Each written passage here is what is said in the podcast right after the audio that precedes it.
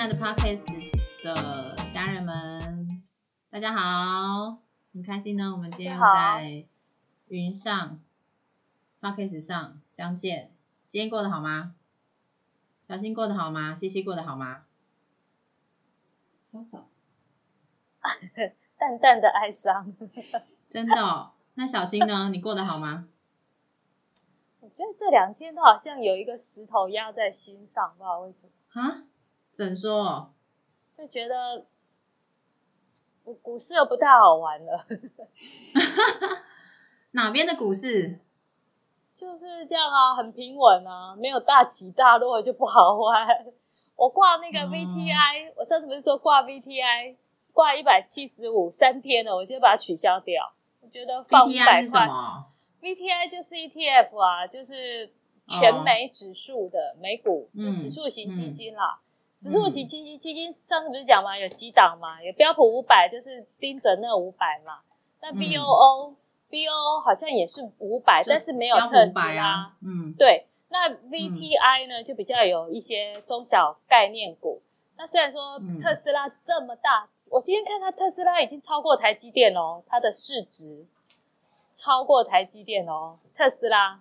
但是他谁敢讲的？谁讲的？那新闻报道啊，市值啊，市值哦，哦，对。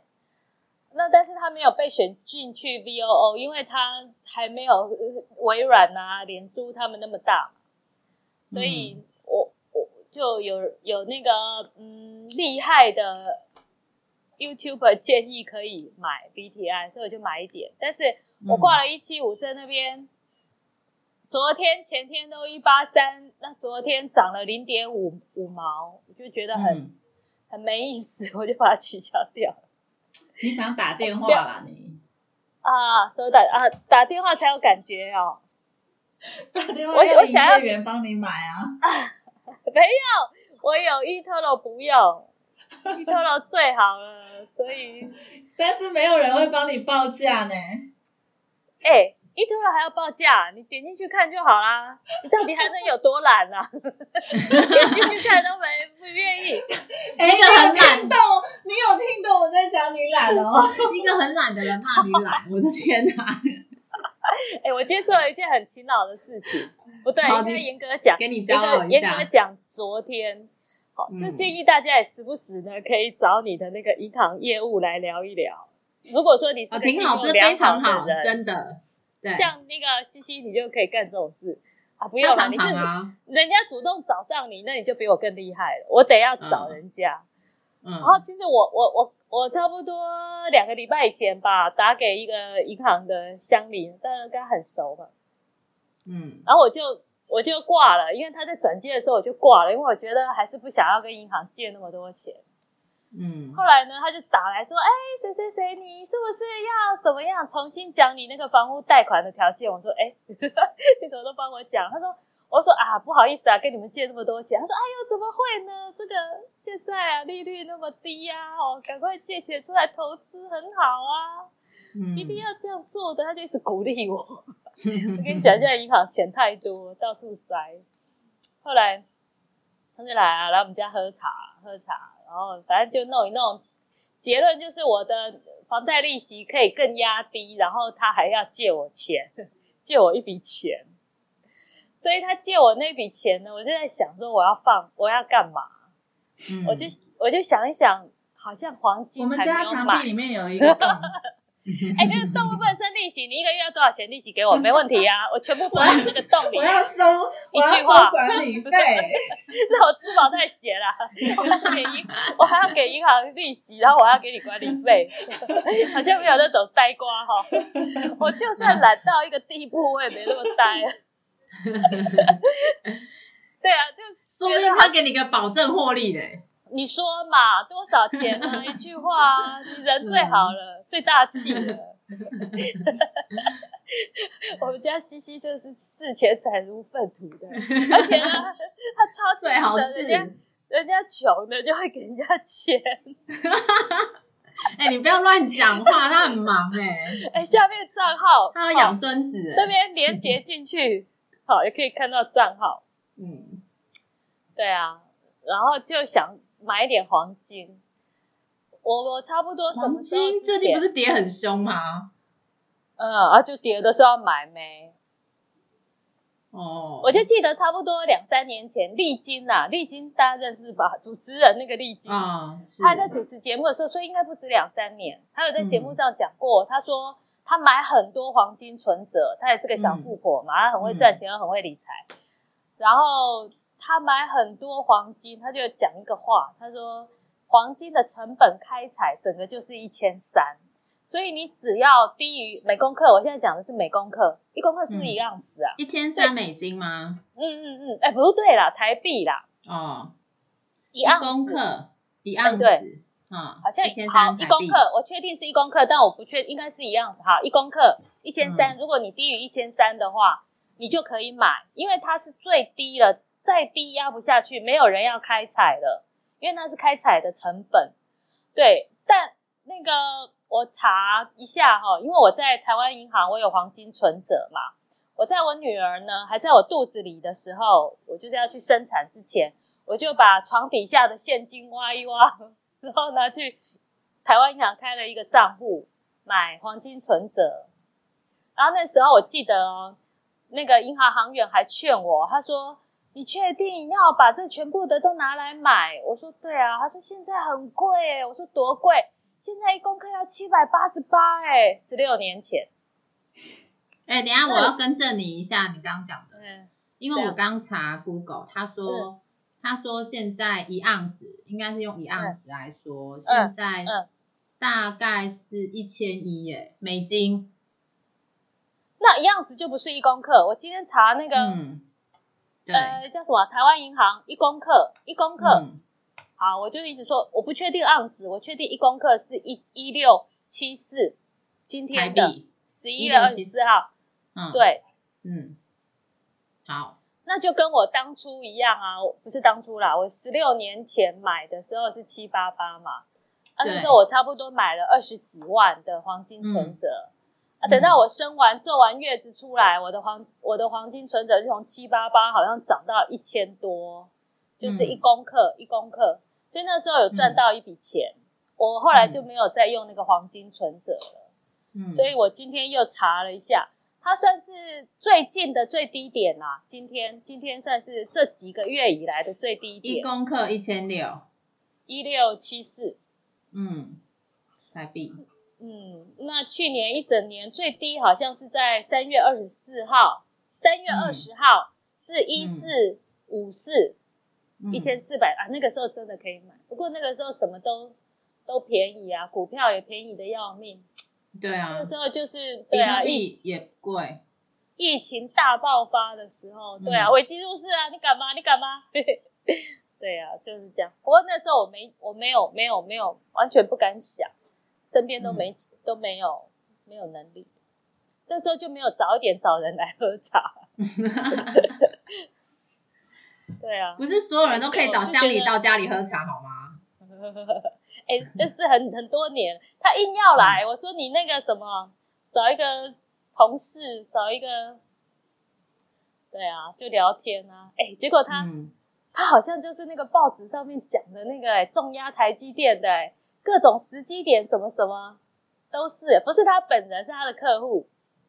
真的哦，他有遇过这些人。我说就是你，他说他刚去台北签一个客户，嗯，然后那个客户呢，就是借两千多万。我说是什么样的条件可以借到两千多万呐、嗯他说啊，他那个房子也是啊，很厉害啊，什么公公司老板之类，他就是重压台积电，然后时机点，然后是呃那个时候一张多少钱？我说都一样哎、我说我还怀疑这个是假消息，好像确有其事哎、嗯，对，就就就是这样啊。就我我我是建议，怎么这些都是我在讲？哎，那个西西有领通告费的，讲一下 快点。没有啊，你要听把你的故事听完呐。我的故事哦，好了，我我我我嗯想要那个就是有一个心得，就是大家就要常常审视自己的食衣住行娱乐。嗯，那我我觉得像我我呢吃跟乐花很多钱，其他我都可以不要花钱。嗯，我会舍不得买 H&M 的一件啊，可能帽 T 六七百块，我觉得帽 T 太多了，红橙黄绿都有了，我就不会觉得哦，再买一件有什么那个，那你可能就变成高佳瑜的房间了。对对，然后把这些省省下来，很流行偷房间就对了。你不是说今天还看到一个谁的房间？对啊，就是那个郑家纯嘛，她好像是黑社会美眉出来，就是一个漂漂亮亮的写写真女星，她看起来很幼稚啦，事实上好像已经三十岁了吧？那大家的就是俗鸡排称妹啦。对啊，我我觉得鸡排妹好难听哦，我不知道为什么，我就觉得她真名那么好听。好，我本来但你没有对讲鸡排妹，没有人认得。对呀、她本名。不过后来她是太阳花嘛，她参加太阳花学运好像很有名，她也很关心时事啊，各种的，也是一个热血女青年。嗯，啊，然后今天是看到她也 PO 两张照片，但是她没有反讽的意思啦。虽然很多网友在下面留言说，赶快转给高佳瑜看，看看别人，想想自己这样。但是他的他的留言是想是写说，嗯，如果你是一个喜欢堆很多东西才有安全感的人，你千万不要找一个喜欢打扫、爱干净的人，不要以为说彼此会互补，其实反而会更增加更多的冲突，因为一个硬真要打扫，，一个硬不要打扫这样。真的。然后他他他说他就是有类似的强迫症，他们家永远都像五星，就像饭店一样整洁，就像刚刚有 housekeeping 来过一样，什么都不留，因为他是坚守断舍离的人。然后我要讲哦就是这两个的差别，我觉得高佳瑜他很厉害嘛，他是大学霸，北一女、台大法律系，然后立委，我相信他是非常有能力又非常有野心的。但是他家像垃圾堆，我常常想说，他如果能够把家里打扫的整齐干净一点，他会不会成就更大？对啊，像像我说那个鸡排妹，她她就很有成就啊，她明明就是一个可以靠颜值啊、靠身材吃饭的人，但是他大家知道他最厉害的，可能大家不知道，但我不知道，我对他的新闻都常会跳出来。嗯，你有在关注他啦？哎哦，可能是太阳花学运那个时候到现在吧。嗯，他买他他最近的事迹就是他买一张大力光，短短的三个礼拜赚了五十万，一张大力光哦还三百多万的时候他敢买，然后三个礼拜把它出手，因为他就是设定一个这个停利点嘛。对，然后他那一天也是在那个下班经济学的节目上去分享他的股票嗯，啊，他的他的绩效非常好，就是他很会赚钱，又很很会怎么讲经营自己的人生啦。我觉得女孩子年轻女生这样哦，就很替她开心。这么年轻嗯就这么有想法，然后把自己打理的很好，就很替他开心。其实我我还看过，因为那时候有追那个吴一农的消息，吴一农就是跟蒋万安一起选立委的那个帅哥嘛。嗯嗯，那吴一农有上他的节目，其实郑嘉纯在深夜有开一个节目啊，那个节目是很限制级的啊，我知道，我看应该应该是从瓜吉吧，瓜吉那个没有没有没有没有，应该是瓜吉也是 podcast 的前前驱先驱嘛，他是啊，但是但是那鸡排妹不是，她是在 YouTube 直直播吧？哎，对他那个节目哈，嗯对，不是电视，嗯，嗯。然后他请吴一农来，然后吴一农你知道，大家就那时候大家很很多的很多女年轻女生国民封他嘛，老公，嗯。对对对，一堆吴太太，然后农妇，农妇就说自己自称农妇这样，啊，很多人很怕他这样。啊，他有一次去哪里那个游行，而我我很喜我很热衷政治了啊，而看到很多迷妹啊围在他旁边。嗯好，那他去参加那个郑家纯的访问，你在想哦，她是一个写真女星，身材这么的火辣，然后有一个这样可口的鲜肉来上她的节目，她会穿什么衣服？结果她那个穿着让我哦觉得对她刮目相看，就这个女孩子真的是拎得清，头脑清楚，该展现酮体的时候就展现，该包紧紧的时候就包紧紧。你知道她穿的哦跟英国皇室的小公主一样，就是非常的端庄高雅。我觉得这样真的很好，因为她是访问一个政治人物嘛。对啊，嗯，如果你真的是低胸然后露乳这样，非常不恰当，非常不恰当，而且很降低自己的那个啦。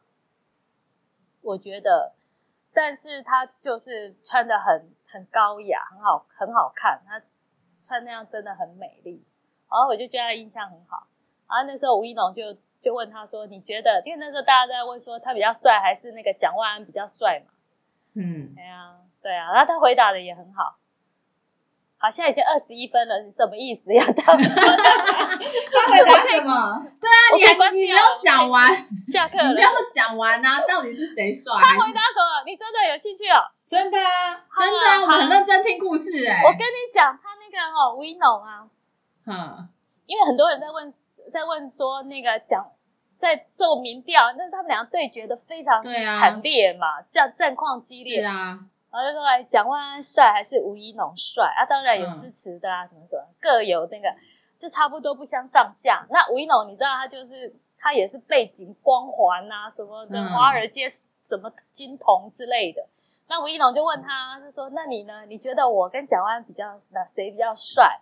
然后郑嘉纯就看着他的脸看很久哦，看到吴一农都害羞了，拿起桌上的水来喝了，然后就说：“赛赛，你不要讲好，你不要回答好了。”然后郑嘉纯他的回答也很好，他说：“你们两个哈、就很像吃 buffet，一个是中式料理区，一个是意大利披萨肉酱面区，很难取舍哎，各有所长。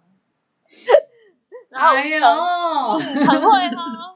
我就说好啦，那我就不问你我是哪款披萨了啦。就 哇，那个好感度暴增。其实你知道嗯现在的流量明星嘛，你包含现在嗯大陆很红的杨超越，他都很有可能一夕之间摔下神坛，只因为他讲错一句话，什么人设崩塌、或是什么的，就大家就不喜欢他了，就一直骂他。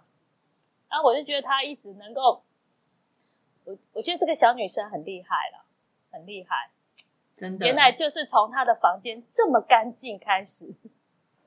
哦，那真的哎，因为我觉得现在很多就是上面看到那个 KOL 啊，会有一些既定的意向跟标签嘛，就像嗯，前阵子那个西西很讨厌被贴天龙国的那个标签一样，就我觉得真的那一人是集没有播啦。哦，那集没播哦，好，反有真的有 有有播哦，好，反正反正意思就是说，有时候我们必须要观察一个人，必须要非常细致入微，然后就像那个小新这样讲的，其实我我老实讲，我对鸡排妹的感官会界定在他是在聊限制级的，就是未成年的一个主持人而已。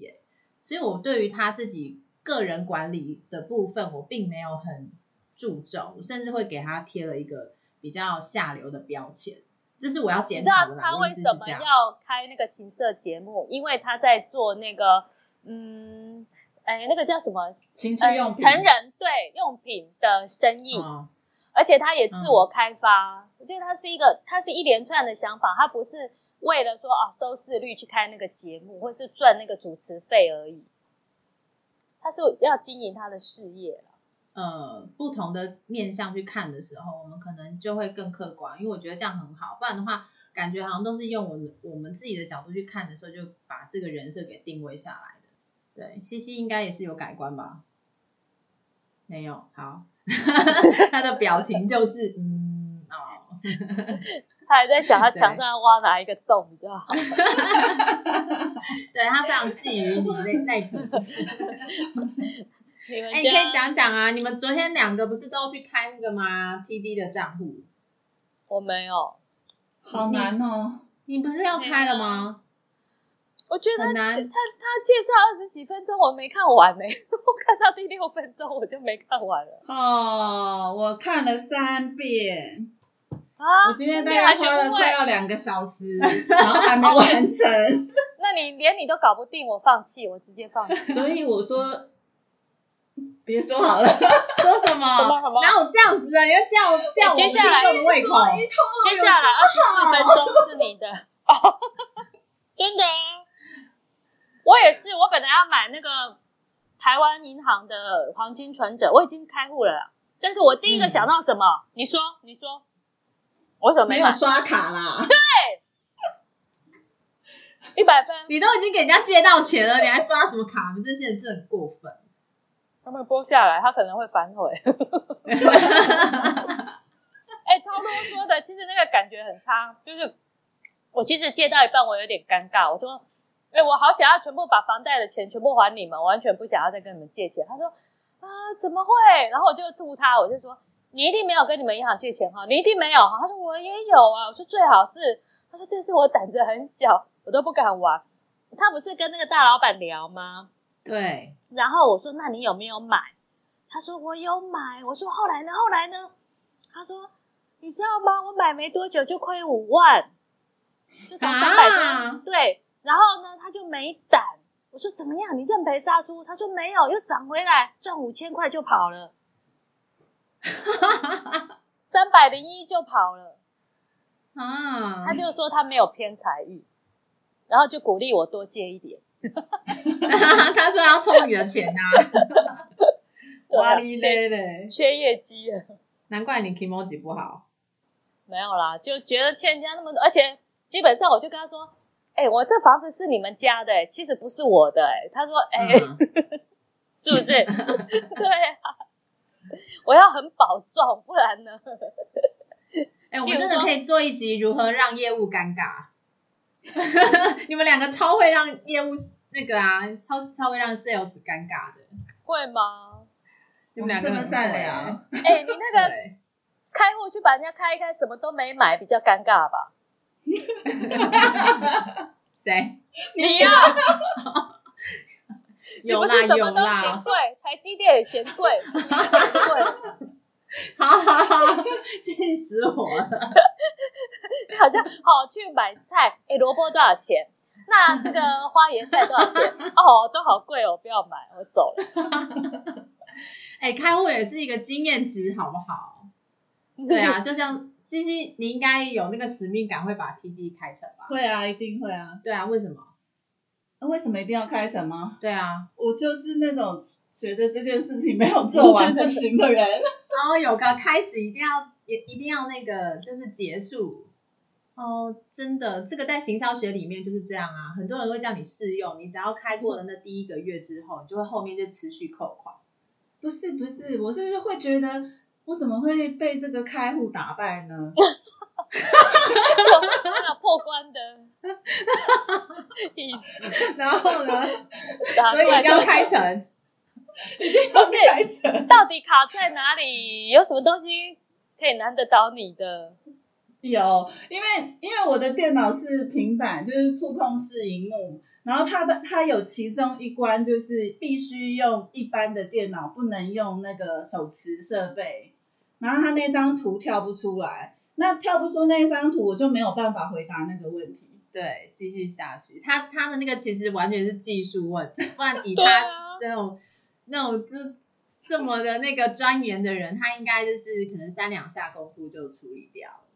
那应该要，因为刚好他电脑是不能跳出那个，你没有办法把它改成那个手手输入的吗？那算了，等你开成功再顺便帮我开一下。因为我就已经给你们打强心针说我妹说开这个户可能要七天啊，七天左右。没有，我今天看那 Google 也是个那个国外也是这样讲。那个那个叫什么，Peggy 是不是？嗯是不是那个巴菲特的那个 Peggy 说现在要一个月？哦，这么哇久然后现太多在开户的人很多，那以前本来是七到十天，现在要一个月。嗯，那是不是我去银直接去银行办副委托可能快一点？但不一样啊，你付委托就不是及时的，你就是不是能够自己对啊操作，的确啦他、那是可以自己操作，也是零手续费。对啊，对啊，哦，好啦，反正就是什么路径都走一走嘛，因为两位姐姐最近已经有些资金开始要去运作跟操作，然后当然就是开更多户的话，可以把风险去分散，挺好的。我我以前啊哈，都一直嗯觉得我自己是一个很好客的人，啊，就真 OK，不太挑，不太闲，就是买东西不太闲。你那你不太认识自己，真假的？为什么？为什么你会说自己好客？啊，你你举例说明。我因为我是那种进去人家服饰店里面逛街，我没买东西我会不好意思的人。哦，就我是这样个性的人，我去那个面包店，我也不会进去空手出来。就是我去了什么店，我就会觉得我好像多多少少应该买一个什么东西。嗯，所以这种算好客吧？是啊，诶那你刚刚为什么 说我不认识？还好你不会爱逛那个钻戒的店。没事，哎、你们这个最小颗的钻石是哪一颗？我没有买，不好我不意思，爱那些买一颗啊，最小的那些。嗯，还是名表啊没有的。你你是标准的那个闲货人是买货人的这这个路径啊，就是。可是如果我是业务员 service 到你这个客人，我会很很那个，就心中一直慢噔噔噔噔噔这样子。对，但是我还是后来我就开始练就，还是真的需要耐心，这样才能赚到你的钱。这是我整个过程这样这样子分析下来。不是哎、对我我觉得这个这个不是这个，哎呀，你有没有你有没有看过？我也是跟我一个朋友，他真的很厉害哎、我常常跟他，嗯我很喜欢他，因为跟他聊天很快乐，就认识很久的朋友。但是我跟他出去吃东西、买东西，真的超尴尬的，我都好想在门口去等他。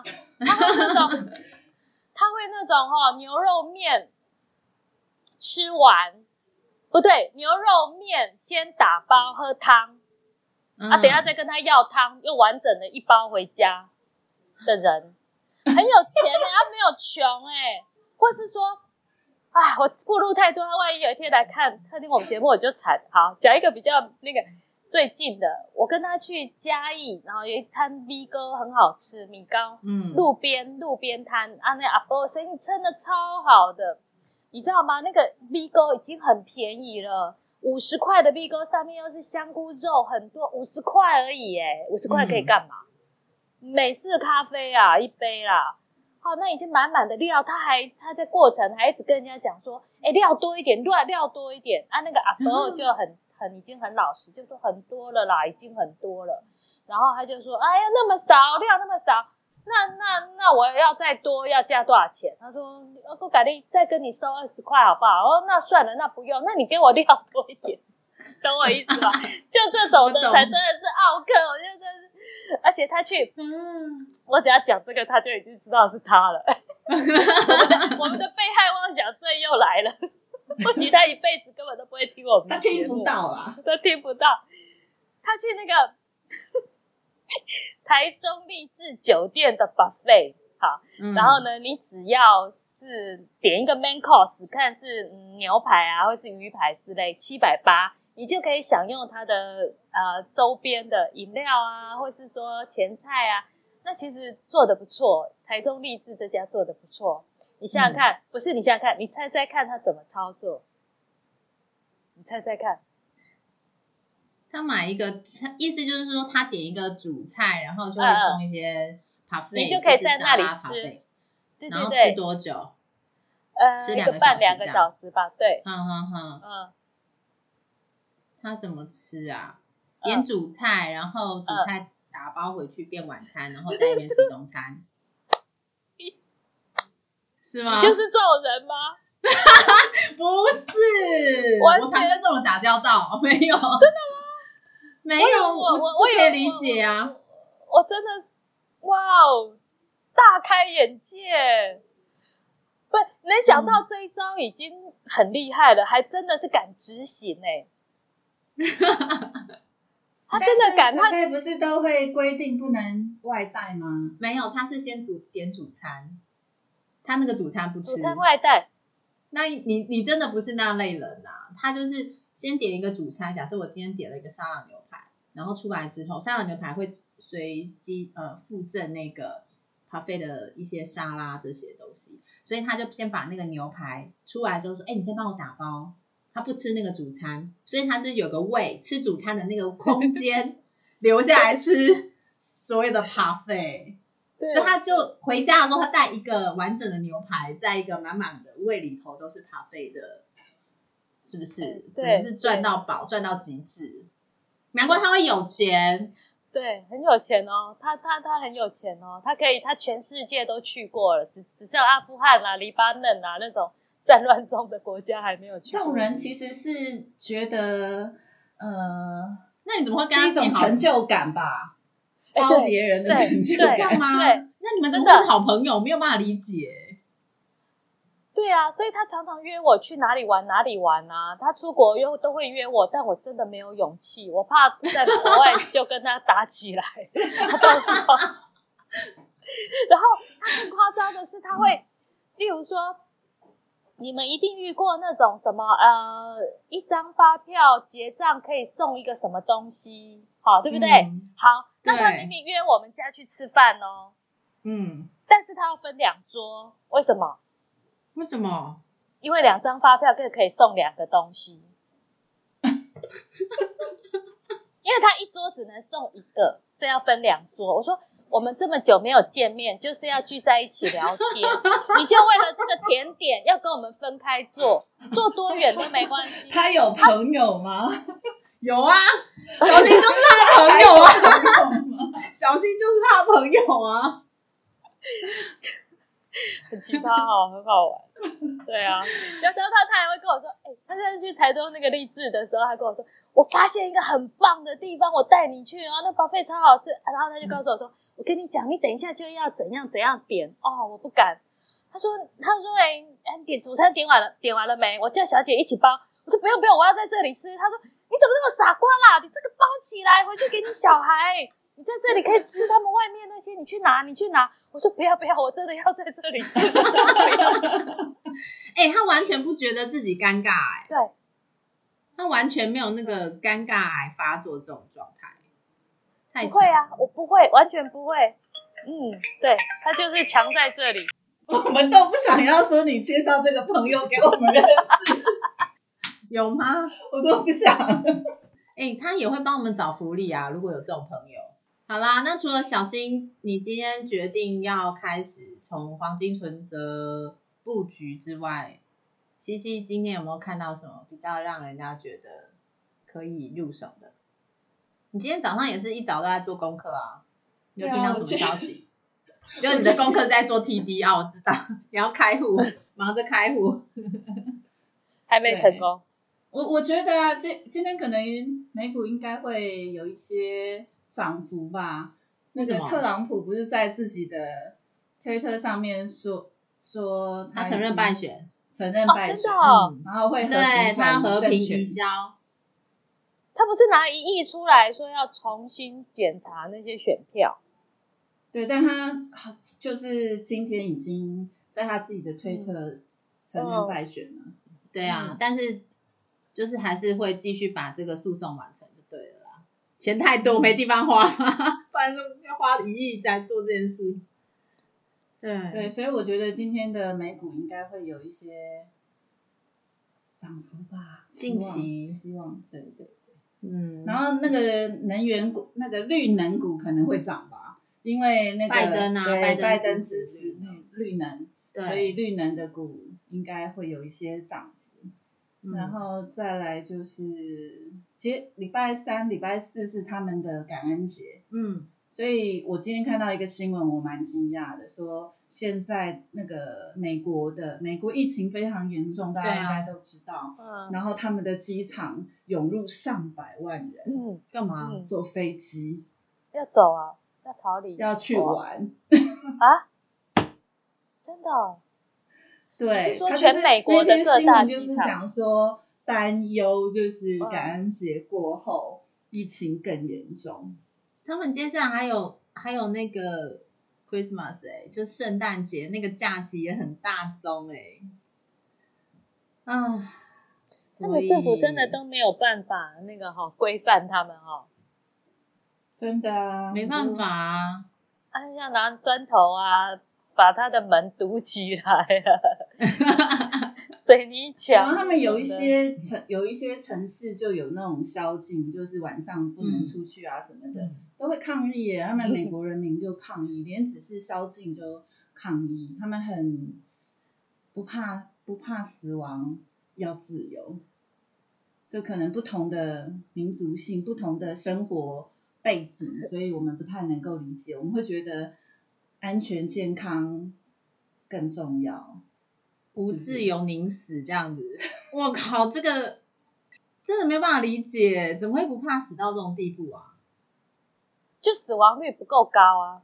啊，还是他们不够揭露？就是我应该也不是，不然就是他们不太关心新闻，还是说他们选择忽视现在的死亡率跟感染率这件事？没有没有，因为我也有看到那样的新闻，他们就是像中中国那时候刚开始爆发那个在武汉爆发的时候，他也是那样的状况哦，就是人要生病了要去医院，来不及就医就已经死了，就已经在美国很多这样子的案例了。可是他们对于感恩节或是集体感染这件事情，他们是无意识的、啊，对吧？就在对他们的防疫观念来讲，他们还是觉得就是没那么的严重，或者是主要还是致死率不够高啦。如果是像那个黑黑死病那时候，三个死一个，应该就不敢了吧？不过他们医疗那么贵，万一咳个不停，或是发高烧，也是要花很多钱哎、真的都嗯怕。对啊，对啊，而且他们应该也只能在国内窜来窜去吧，因为如果出国，至少你来到台湾，你一定要十四天啊，跑不掉。对对对，我今天其实我今天在看那个，因为我最近都看比较深的东西，我今天居然在搜寻李永乐。真的，哦，我不晓多久没有看李永乐老师了。哎、我我说认真的，那个能够把李永乐的那个影片看完的人，我真的要给他拜。他最近还出书哎、我还想说我要追他的书。反正他今天他今天讲了很多，我一时之间没有办法整理给大家。他的信息量真的太大了。我我对一想，他曾经讲过一个什么九个妃子要分钱，哇，那个太精彩了，我看好几遍，我就想把它背下来。还是看不懂。我今天也是看得懂，看得懂，但是我背不下来，因为他是一边写一边那个嘛，啊，因为都是数学。他那个，对他他有妃子超聪明的，他为了要分那些钱，他怎么样才能够拿到最多的钱？就古代一个皇帝对一个妃子，对哦，那个很很厉害。所以真的，我真的对要哈、头脑非常清楚的时候，我就会很想看李永乐老师。对，反正就是我今天看了他在四五个有关股票的一些呃，应该是理论或者是一些公式，因为他的小朋友都会问他问题嘛，他就说就有很多小朋友很爱问我问题，然后他的底下的网友就说那小朋友也太多了吧，然后都是到底是哪一位同学就一直在发问，学生，对，然后然后他们就有问，就是为什么现在就是买股票的人好像大部分会输钱？对他其实就讲了一个那个就是理论，然后反正就讲说，最后我直接讲结论好了，因为它中间有一些数据，我觉得那个数学我我自己第一次看是看不懂。反正可能要看两三次，但他结论就是你不要去买那个题材股，就是现在看来夯什么就直接杀进去，就像就像小新上次突然买一个大麻股，买进去就唰 啪，就真的给你哭的。他意思就是说，你买那个题材股，它就很有可能是有庄家。他其实他的数学，他是用一个女人跟男人在玩游戏的那个比喻去去讲的。但说这个女人就是庄家，然后男人就是那个呃玩家。那庄就是玩家，当然赢不过庄家嘛。那他说，如果在股市上面来讲，题材股就是它有很多庄家会去做这样的一个话题的炒作，所以我们去找题材股，其实要输的几率非常高。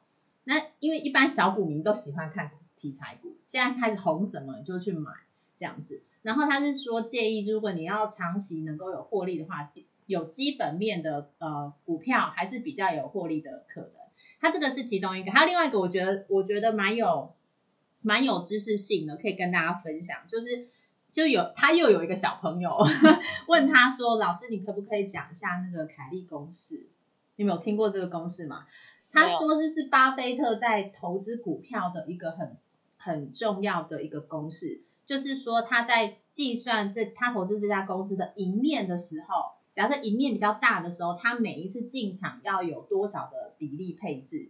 假设我现在有一百万，那我当中可能这赢面比较小，所以我是每次进去就只有六点七趴的那个进场，每次进去就只有操作六点七趴，所以我我再怎么样我都不会输，我一定可以赚钱。那如果这个赢面比较大的话，它其实是一个数据啊。如果你它换算下来，这个这个公司的价值赢面比较大的时候，我就可以每次投六十七趴。可是这边关这边有一个关键，那个六点七趴、六十七趴，其实它是要透过一些数值去换算。我我因为每一家公司的状态不太一样，所以它当然也不会都是六十七趴或是六点七趴。但是它有一个很重要的观念，就是你要分散投资，还有就是你要呃分批投入。它其实观念就是分批投入的概念，就是你不能说我今天想要布局，比如说台积电，你一定要现在 all in 吗？不一定哦，你可以就是嗯。先建小仓，对，先现在先买个，比如说你你资产的十分之一，然后下次再下个月再买十分之一，再下个月再买十分之一，那你你三成都买台积电，那你还有七成，那你就可以去可能买其他股票。但是你买其他股票的时候，一样就是你分可能两次、三次进场，那你每一次的成本不一样，那相对你的风险性就会被就是分散。其实他我今天听到这两个理论，然后第三个是什么？跟大家分享，这也是我听他讲了很多故事。他就讲说，呃，现在世界上就是应该讲史史上就是历史有历有股票呃历史以来最厉害的三家公司这样。但是都倒光了，从那是在两百年前的。听说他们那个市值，他说比现在的苹果公司还高八九倍。对，以当时的那个价值来看是这样。然后他讲了，讲到第三间，他就说这第三间就是那个英国的南海公司。对他们当时也是在做贸易嘛，反正就是当中有一个很厉害的股票的输家，他讲了一个人，大家一定都知道。就是牛顿，牛顿，牛顿在这个南海英国南海公司赔了非常多钱。那牛顿那时候他是在对，就是造币公司在在那个英国的那个造币厂当做厂长。然后，然后他大家都知道，他就是那个啊，就是地心引力的发明，就是发现者嘛。然后他就说他在当中他呃投资了某那家公司的股票，然后呢一一路就是从一百块英镑吧，冲到一千。一千块英镑，对，然后一夕之间又跌回低于一百，就比他当时买的少更多钱。然后他就说，他当时呃，那个李永乐老师就讲说，他总共赔了一万三千英镑。那一万三千英镑，因为他当时一年的年薪才五百英镑，所以一万三千英镑等于是他赔了他二十六年的薪资。对，然后然后那个时候牛顿才会有一句经典的话：我可以算出所有的什么地球什么。什么它的运转的公式，但是我却计算不出人心啊！这是他的血泪史，然后就觉得哦，真的很有意思哎。就是你看数学再好的人，在股市也是会赔钱啊。他明明被苹果砸到，为什么不买苹果？真奇当时没有苹果，谢谢。他可能是他子孙有嘛，你必须要去很。呃，在不管是在风险的事情，真的不要就 all in 下去。像牛顿，他当时再怎么样，他抵不过自己的贪婪啊，他把他他的薪水二三十年的薪水全部丢进去，然后一夕之间这样赔光。一个数学家败在自己的欲望，对啊，他怎么都不觉得那个是泡沫。我我这样听他们在讲那个公司的成立的历史，我都觉得好泡沫。可是牛顿居然相信哎，所以我们比牛顿聪明一点点啊，是不是？没有给他那么多啦。什么分分批投入，然后呃，这个分批卖哦，对我来说我都觉得好烦哦。我就是像有，虽然我数学不好，但是就是会像他这种的，会会会，因为你要。等其实很，大家都是说啊，分批啊，什么分散啊之类的，三分之一、三分之一、十分之一、十分之一。其实，在那个就是股票刚入手的时候，你刚刚入门的时候，一定要有一个观念，就是用最少的资金，然后去学会所有的操作手法。哦，就是你的你的那个单位要最少，像譬如说在 eToro，它的最少。就是你每买一只股票，最小的那个金额是五十美金哦，所以你刚开始在练习的时候，你就是用五十美金、五十美金去买，不管你买哪一家，那个四百多的、九块的、八块的，你都是五十块开始买，然后你就今天买，隔几天再买，再隔几天再买，那你就会平平均了它的那个成本。对啊，主要是拿来练习嘛。对，你看像那个，就是小新他这样股海这样存钱这么久了，在面他他也有个大绝招啊，什么绝招忘得？记，选择性遗忘，还有没有赔本绝对这个很不卖难，做到，真的。应该讲是哦，你赔本绝对不卖。但是因为我觉得小新在选股，他的哲学他还是会看基本面啊，而且他会盯这个股票盯一阵子，至少六个月到一年以上。就只要赔本不卖，就绝对你的记录绝对都是赢的啊。哦，是这样子。然后下次你再挑一个你赢更多的。取得成本要够低啦，不然，例如说嗯像我说台积电，我就绝对不会买，因为我第一舍不得嘛，第二我觉得它太贵了，现在嗯，就它我有一天涨到一千，我不就要饿完死了，我吐吐回肠子都后悔死了。但是我现在五百变一千，可以啦，等等看，我 那个有买的人 有梦最美。好啦，我们今天就聊到这边啦，就是很开心，我们又度过一个美好的下午。我们明天继续来聊天喽，明天见，拜拜。拜拜。拜。